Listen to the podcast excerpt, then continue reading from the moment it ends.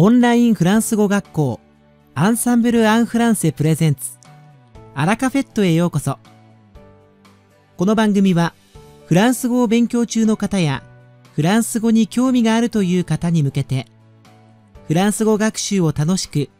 効率よく続けるための秘訣などを様々な角度からお伝えする番組です。皆さんこんにちは。パーソナリティの野瀬祐介です。第233回となる今回は、アンサンブルのベテラン講師、三輪先生をゲストに呼んでおります。こんにちは、三輪先生。こんにちは。本日はどうぞよろしくお願いいたします。よろしくお願いいたします。今日は番組宛てに、フランス語学習において、伸びる人と伸びない人の差について、学習者の方からご相談のお便りが届いていますので、経験豊富な三輪先生にお答えいただきたいと思います。インタビューの後は、同じく三輪先生によるワンポイントフランス語レッスン、最新アンサンブル情報と続きます。では早速、お便り紹介を始めたいと思います。ラジオネーム、ゆりさんからのお便りです。いつもアラカフェット楽しみに聞いています。この度質問があります。フランス語学習において、伸びる人と伸びない人の差はどこにあるのでしょうか？私は英語はそこそこ話せますが、きっとそれは義務教育で習ったせいもあると思います。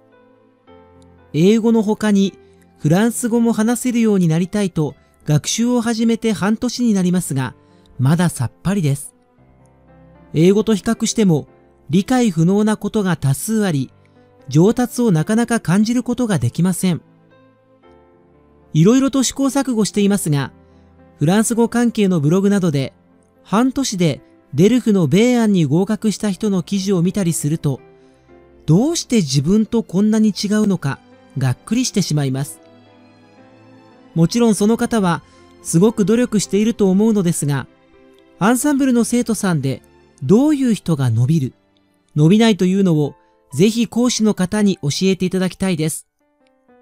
語学を学習する上での心得として知りたいので、どうぞよろしくお願いいたします。というご相談ですが、三輪先生、まず伸びる生徒さんとはどういう人でしょうか？そうですね。まずは性格や気持ちの面はすごく大きいと思います。何よりフランス語が好きという強い気持ちを持っている人それをこう根本に持っている人は学習のモチベーションが下がりにくいと思います。まあこれは私の経験になるんですけど、はい、最初フランス語を始めた時は全く興味がなかったんですね。あ、そうなんですか。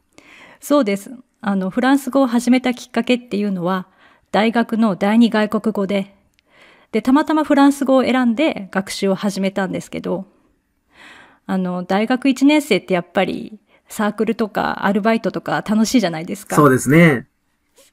なので、全然こう、勉強に身が入らなくて、はい。最初の方は、まあ、授業の予習復習もしないし、授業もつまらないと思って、あまり勉強しなかったんですよね。そうすると、まあ、テストで、勉強しないまま受けるので、はい。まあ、案の定、赤点スレスレのひどい点を取ってしまって、そこで焦りましたね。ああ、まずいと。いい点を取りたくって、で、そこから猛勉強を始めたんですけど、その後、だんだんこう、フランス語の面白さに気づいて、で、好きになってしまったんですよ。あ、じゃあ最初は、本当にこう苦手だったところが、いい点取りたいなって思うところからスタートして、そこからだんだん、あ、面白いなというふうに思えるようになったってわけですね。そうなんですよ。あの、規則がすっごく細かいんですけど、えー、細かいだけにクリアな部分がたくさんあって説明がつくと。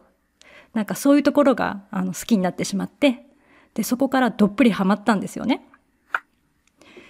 で、もうその好きだっていう気持ちがあるので、それ以降、フランス語の勉強が辛いって思ったことが、まあ正直一度もないです。ああ、そうですか。うん。なので、もう勉強すればするほど、分かれば分かるほど楽しいなっていうふうに思えてきたので、なのでやっぱりその好きっていう気持ちが、こう、そこにある人っていうのは、いろいろ壁にぶち当たることはあると思うんですけど、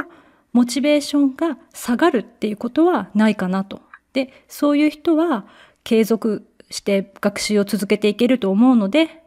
やはり伸びるポイントになるのではないかなと思います。まずはフランス語自体を好きになることが大切なポイントかもしれませんね。そうですね。で、今、フランス語が好きじゃないって思っている人は、はい、もう少し踏ん張って文法と向き合ってほしいなと思います。ああ、なるほど。三輪先生が感じる、こう、フランス語が好きなポイント、ご自身の好きなポイントというのはどういったところがありますか？えー、さっきも言いましたけど、はい、こう、すごく細かくて理解することがたくさんあるんですけど、なるほど。その、理解した後がクリアなんですよね。ああ、ここはこうなってるからここにかかっているっていう、ちょっと具体的な言い方じゃないんですけど、えー、こう文章にするとすべてあのヒントが書いてあるんですよね、はい、目に見える形で。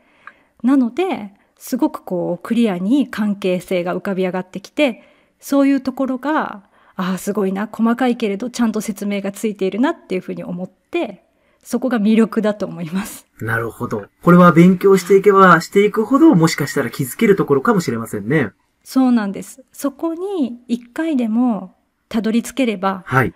後がもっと知りたくなるっていう気持ちになるんじゃないかなと私は思います。はい。まあもちろんいろんな感じ方がね、うん、あるとは思いますけれども、一つフランス語を好きになる。まあこうした考え方が大切かもしれません。他にはどんなものがありそうですか？う、ね、ん。まあまた気持ちの面とかになりますけど、まあポジティブな考え方の人とか、前向きな人っていうのはやはり、まあ何事もそうですけど、伸びていくっていうのはありますよね。で、先ほども言いましたけど、フランス語は規則が細かくて、覚えることが山のようにあるので、長い学習の中で混乱したり、壁にぶつかることっていうのは何度もあると思うんですよ。はい、私自身もそうでしたし。で、そんな時に、ああ、もうフランス語難しいとか、動詞活用が覚えられない、いつも同じところで間違うって、ネガティブなことばっかり口にしたり、あとは考えたりすると、どうしても勉強が辛くなると思うんですね。そうですよね。うん。でも逆に、この部分をクリアすれば、例えば接続法っていう日本人が苦手にしているところがあるんですけど、はい、これをクリアすれば、その個人的、主観的、あとは不確かな部分っていう個人の意見にありがちなことを、フランス語で、そして自然にスラスラと表現できるっていう、その、そうそう、それをクリアしたところの自分、はい、そのポジティブな結果っていうのをイメージして、それに必要な努力ならもう頑張ってやるっていうふうに思えると勉強が辛くないというか、ポジティブに臨めると思うんですよね。そういった意味でも、こう、成功した自分であったり、成功イメージを頭の中に描くことが大切なんですね。だと思います。だって、それをしなければ、はい、その、勉強している項目の部分は流暢に話せる、書けるようにならないわけだから、そうですね。どうしてやらないのっていうふうに思った方がいいかなって思います。まずはフランス語が好き、そしてポジティブな思考を持つ。うん、他にもありますか？そうですね。あとはまあ、コツコツと地味な作業が苦にならない人ですね。ああ、先ほどもこういろんな規則が細かいっていうふうなお話もありましたので、まあ、そういった意味では、いろんなことを勉強する必要があるんですね。そうですね。いろんなことというより、はい、とにかく、その、基本的に覚えなきゃいけない規則が山のようにあるので、そこは文句を言わずにやりきるしかないですね、まず。なるほど。はい。で、語学っていうのはやはり外国語で、その外国語を母国語にしている人とコミュニケーションを取るためのツールですから、その語学をマスターして流暢に話す人、書ける人っていうのはすごくかっこいいし、華やかですよね。そうですね。うん。で、皆さんそこに憧れるわけなんですけど、でもそこに行き着くために、すべての人が自学自習っていうものすごく地味で孤独な作業っていうのを何年も一人で行っているんですね。はい。うん、それはもう事実なので、まずはそこを理解して納得する必要があります。これはもう避けて通れない道です。で、その語学学習の大半を占める自学自習っていう孤独な作業が苦にならず、継続的に長期的にコツコツ学習を続けられる人っていうのは、早い段階でフランス語であれば基礎文法の壁を乗り越えられるので、その後の上達がぐんと早くなります。まず基礎を本当にこうコツコツ地道に努力をして、しっかりと得得して、そうすると基礎が固まって上達がどんどんしていけるようになるということですかね。そうですね。あの、家で言うとこう土台ですよね。はい、コンクリートのように固くして、そこにあとは語彙とか表現とかニュアンスとか、そういったこう、より自分のフランス語を自然にしていくためのエッセンスっていうのをどんどん足していくと、土台がしっかりしているので、その分成長というか、なんて言うんですかね。あのー、早いんですよね。はい。いろんな成長が。ええー、なので、確かにもう、語学っていうのは、こう、使いこなしている人は、まあ、華やかで、そして、かっこいいんですけれども、その華やかで楽しい部分ですね。特に会話なんですけど、はい、その会話だけを通して語学習得っていうのは、私は厳しいことを言うようですが、幻想に過ぎないと思います。ああ、なるほど。やっぱりこう、基礎をしっかりと固めてこそ、うん、しっかりと会話もできるようになると。その通りです。そうすることで応用力とかもつきますからね。ええですから、その華やかな部分を目指している人であればあるからこそ、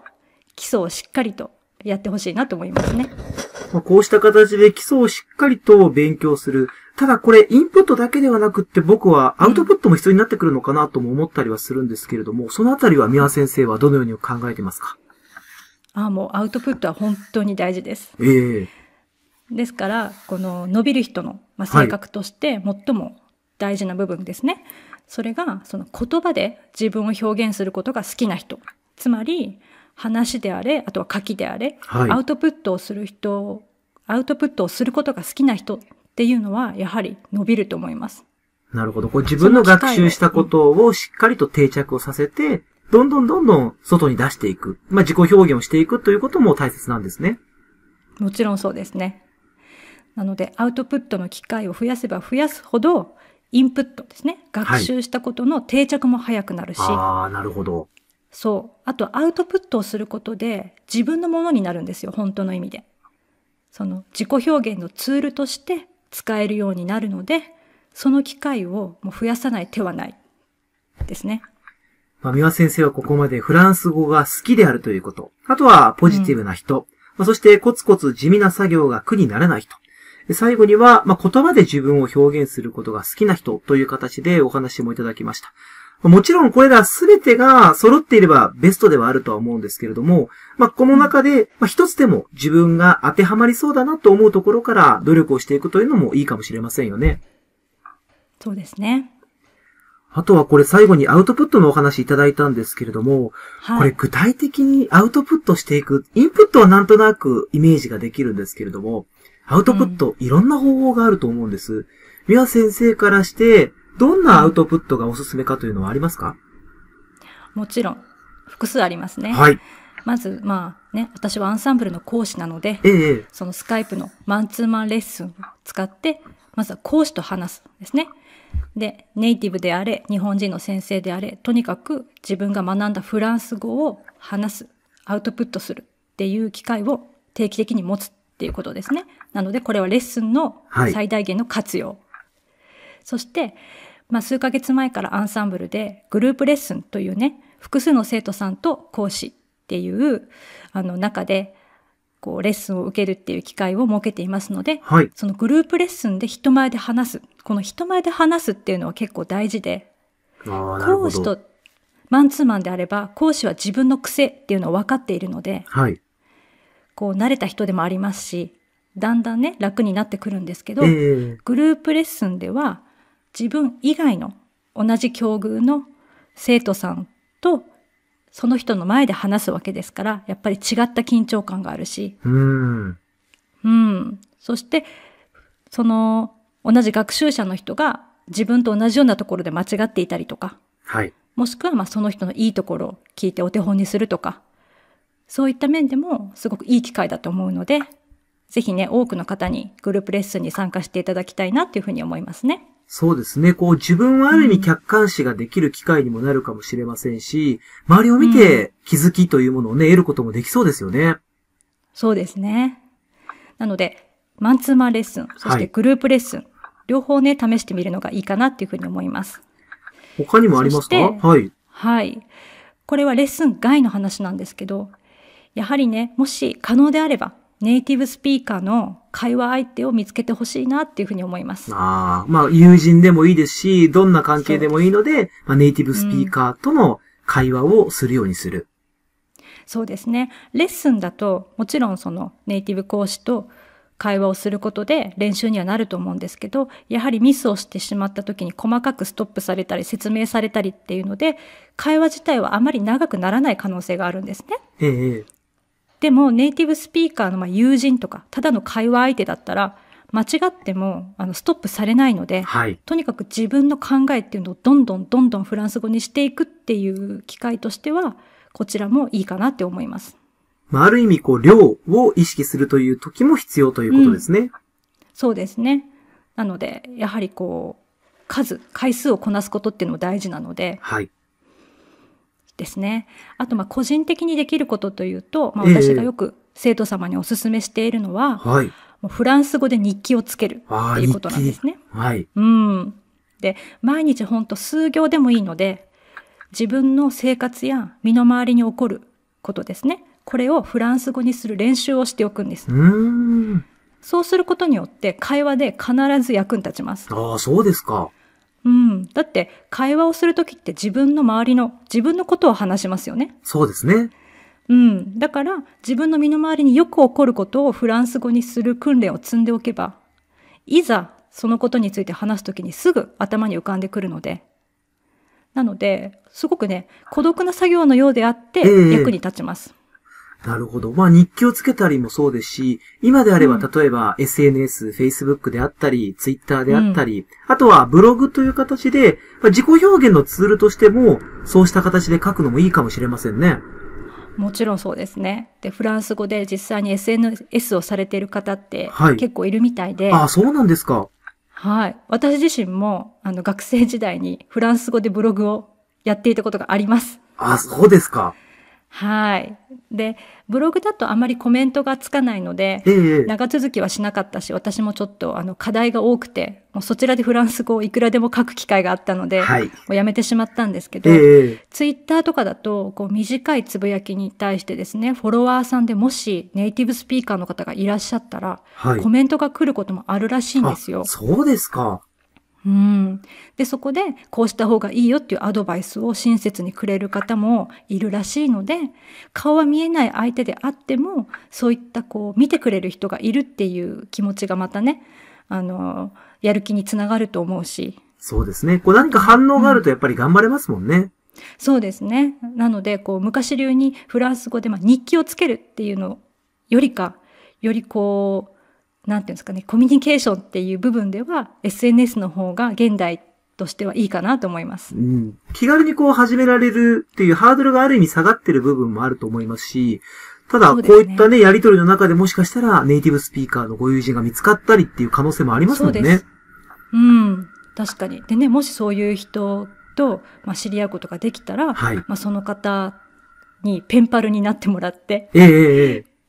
これもちょっとね、あのー昔ながらの方法なんですけど、でもその、メールのやり取りですね。うん昔はまあ手紙だったかもしれないけど、今だったらメールの交換をして、メールだとより長い文章のやり取りになるので、そうですねや。っぱりその、うん、文章を組み立てるっていう練習にはね、すごくいいと思うんですよね。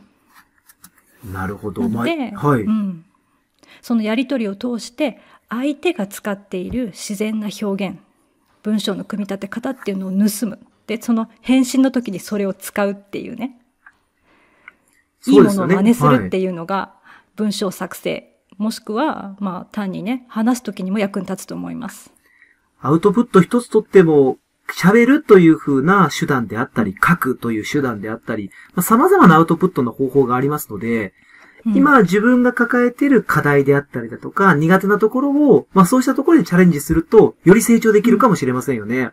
あそうですねその今学習中のところをあえてこうはい入れてみるとかね、そうですね。うん。まあそうした部分も。ね、そう考えるとやっぱり性格っていうところで言ったらやっぱりフランス語好きになる、まあポジティブな気持ちを持ってみる。で、それもやっぱりコツコツ地道にチャレンジをしていって、自分で表現をしていく。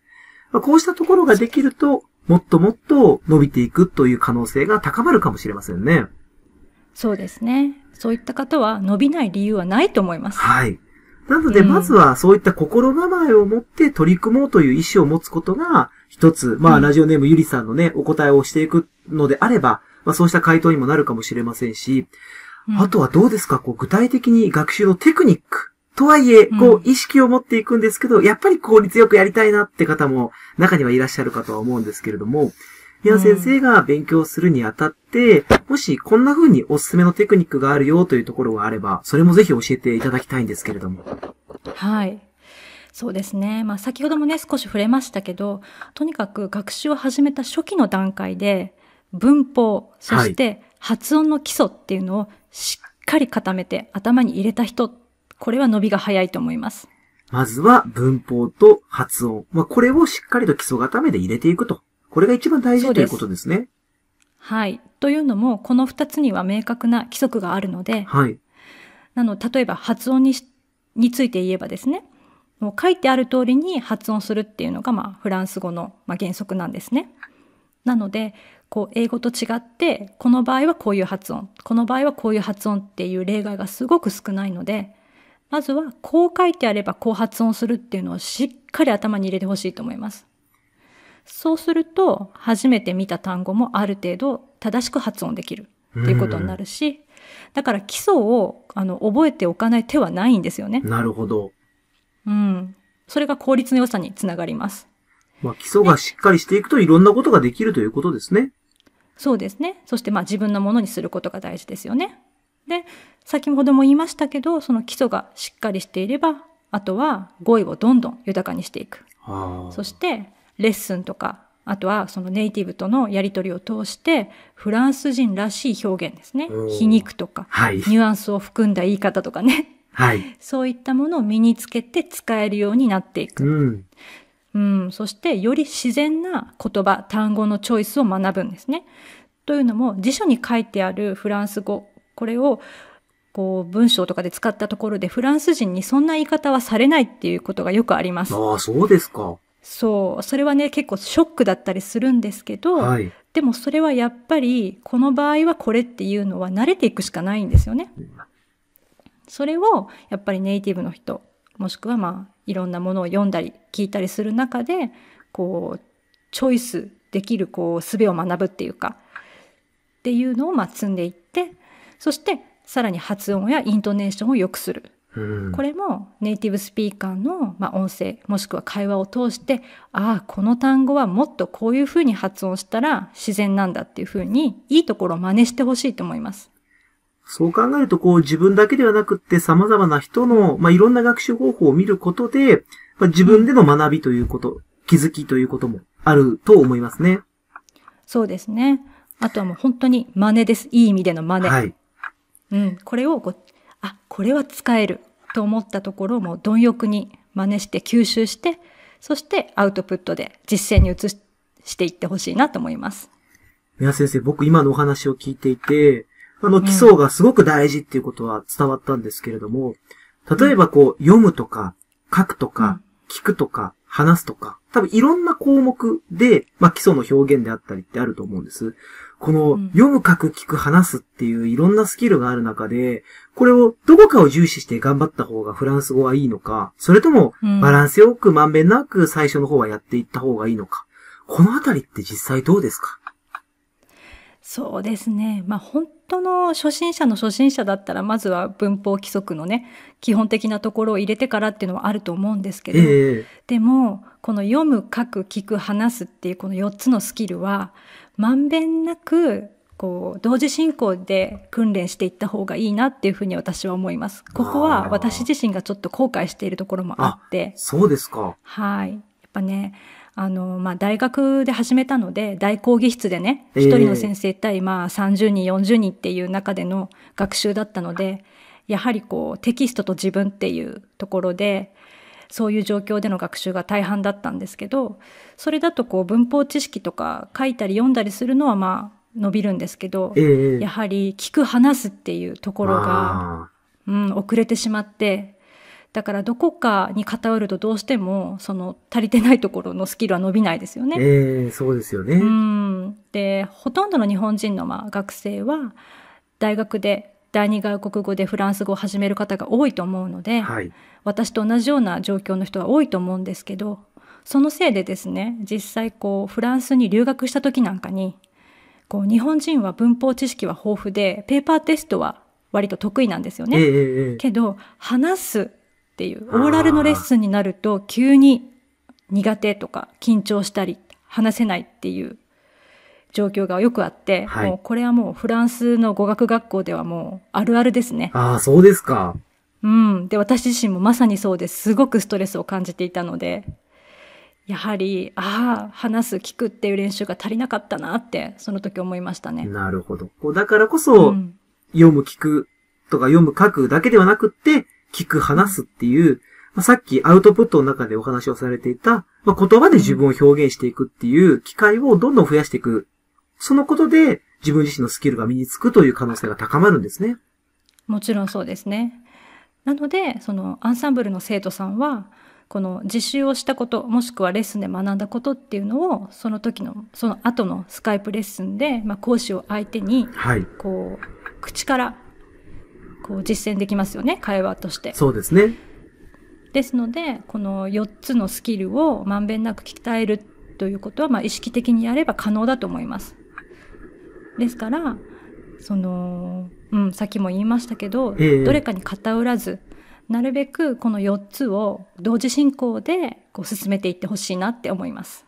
読む、書く、聞く、話す。自分の得意分野をね、伸ばしていきたいなって思う方も多いかなとは思うんですけれども。うん、もちろん少しね偏りはあってもいいと思うんですけど、はい。何かこう全く触れないっていう部分がないようにしていってほしいなと思います。なるほど。ありがとうございます。うんまあ、学習のテクニックの面でも、宮先生にお話をいただきました。それでは、あの、今回ラジオネームゆりさんからですね、メッセージをいただきました。まあ、伸びる人、伸びない人、どんな差がありますかっていう形で、まあ、実際には、性格、気持ちの面ですね。フランス語が好きな人、ポジティブ思考な人、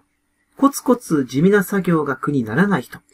そしてですね、言葉で自分を表現することが好きな人、まあ、こうした内面的な要素があると伸びやすいというお話もいただきましたし、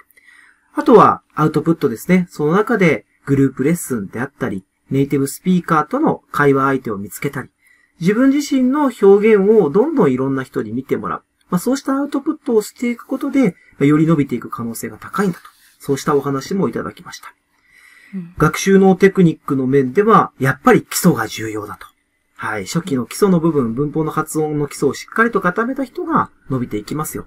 あとは、読む、書く、聞く、話すという、この4つのスキルを鍛えていく。まあ、この訓練をまんべんなく行っていくことが大切だということを改めて、ミワ先生にはお伝えをいただきました。それでは、はい。いつもアンサンブルのレッスンを受けている方や、まあ、このアラカフェットを聞いていただいている方、たくさんいらっしゃると思います。で最後にこの学習のアドバイス、まあ、まとめという形で、ミワ先生から皆さんにお伝えいただいてもいいですか？はい。いや、今の野瀬先生がすべてこうまとめてくださったあので、ええ私から特に付け足すことはないんですけれども、そうですね。まあ、あの、ゆりさんは、この他の人と比較されたり、もしくはね、自分ができないっていうふうに悩んでいらっしゃったと思うんですけど、でもその他の人は他の人自分は自分で伸びるこのスピードとかあとはねあの性格もしくはその得意不得意のところもあると思うのであまり人と自分を比較せずにまあその昨日までの自分とか数時間前の自分とか自分との比較でその昨日はできなかったことが今日はできたとかそういうこうステップアップっていうのをこうバネにポジティブな気持ちでフランス語を続けていってほしいなと思います。まあ、そのためにももう私はよく生徒さんに言ってるんですけど、はい。とにかく毎日少しの時間でもいいのでフランス語に触れる時間を作るその継続によって伸びていくと思うのでとにかくその気持ちで前向きにそしてこう好きになるまで頑張ってほしいなって思います。ありがとうございました。きっとゆりさんも今日のお話を聞いて、また今日から頑張ろうというね、気持ちになったかもしれません。三輪先生ありがとうございました。いいえ、こちらこそありがとうございました。今回のアラカフェットは、フランス語学習において、伸びる人と伸びない人の差について、学習者からのお便りをいただいていました。ラジオネームゆりさんのご質問に対してお答えをさせていただきました。皆さんもぜひ参考にしてみてください。そして、1日でも、1分でも、2分でも、少ない時間でも構わないので、ぜひフランス語に触れてみてください。ありがとうございました。ありがとうございました。ワンポイントフランス語レッスン。こんにちは。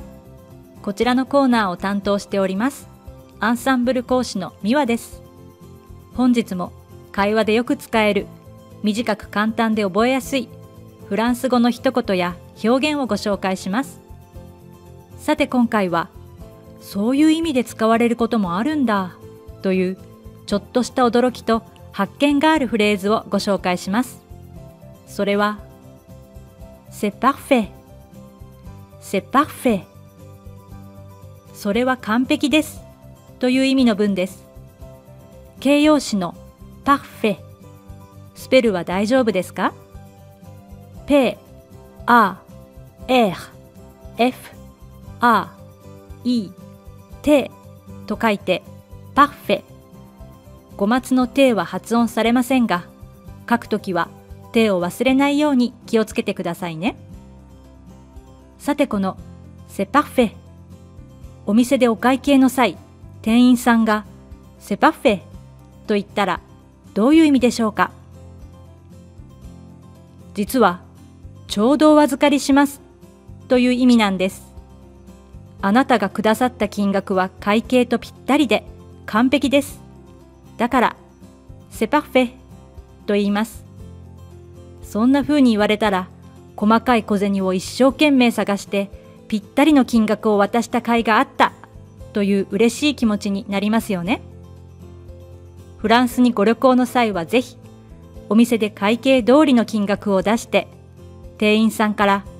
セパッフェという一言が出るかどうか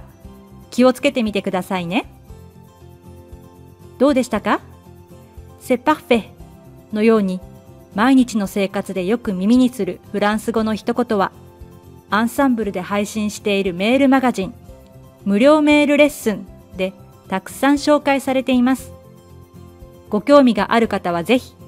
アンサンブル・アン・フランセのホームページから無料メールレッスンにご登録くださいね。それでは、 à la prochaine fois 最新アンサンブル情報オンラインフランス語学校 Ensemble en Français の最新情報をお届けします。今回は6月12日の21時より開催されたディクテ強化グループレッスンの様子をお届けしたいと思います。フランス語の音声を聞いて書き取るディクテと呼ばれるトレーニングは一度にリスニング、スペリング、文法、語彙など複数のスキルを鍛えることができるので非常に効果的なエクササイズとして外国語学習には欠かせないものですよね。アンサンブルのディクテ強化グループレッスンでは、今年の4月よりフランスの歌を使ったディクテを行っております。担当講師の三輪先生曰く、メロディーと一緒に覚えたフレーズは何年経っても忘れることがなく、歌詞に潜んでいる文法のポイントや熟語などを覚えておく、そして思い出すのに役立つということなんです。さて、6月12日の dictée 強化レッスンで扱われた歌は、世界的に有名な歌手、セリーヌ・ディオンのバラードで、タイトルを日本語に訳すと、もし愛するだけで十分ならという意味の切なく、そしてメロディーが大変美しい曲です。セリーヌ・ディオンはカナダ人で英語を話すイメージですが、生まれはケベック州というフランス語圏の地方なんです。そのため、フランス語のネイティブスピーカーでもあるセリーヌ・ディオンは、フランス語の曲やアルバムも多数リリースしており、フランスでは特に女性ファンを多く持つ人気歌手だそうです。もし、愛するだけで十分ならという歌の歌詞には、条件法、接続法、家庭法、現在、過去など、複数の文法事項が含まれており、さらには、日常会話で使える熟語なども入っているため、レッスンでは出だしの1分20秒のみ書き取ってもらいましたが、大変濃い内容のレッスンとなったようです。歌の聞き取りは非常に難しいと、生徒様だけでなく、三輪先生もおっしゃっていましたが、気に入った曲の歌詞を繰り返し聞いて暗記することで、また違う角度からフランス語習得に役立つことは間違いありません。皆さんもぜひ勉強の合間にフランス語の歌を聴いてみてはいかがでしょうか。アンサンブルのグループレッスン。アンサンブルの生徒様であれば、どなたでも無料で受講が可能です。マンツーマンレッスンとは、また違った緊張感を味わえますので、まだ参加したことがないという方は、ぜひ一度受講されてみてはいかがでしょうか。参加方法は、グループレッスン開催の告知メールなどに記載されておりますので、詳しくはそちらをご覧ください。本日のアラカフェットはいかがでしたでしょうかこの番組は毎週金曜日をめどにお届けしています。確実にお届けするための方法として、iTunes やポッドキャストのアプリの購読ボタンを押せば自動的に配信されますので、ぜひ購読するのボタンを押してください。また、番組では皆様からのご感想やフランス語学習に関するご質問をお待ちしております。アンサンブル・アン・フランセで検索していただき、お問い合わせからお送りください。番組内でご紹介させていただきます。そして、この放送を聞いてくださったあなたに素敵なプレゼントがあります。アンサンブル・アン・フランセお問い合わせ宛てに、お名前、アラカフェットを聞きましたと明記して送ってください。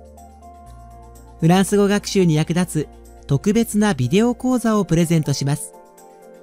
たくさんのご応募お待ちしております。それではまた次回、7月6日の配信でお会いしましょう。素敵な週末をお過ごしください。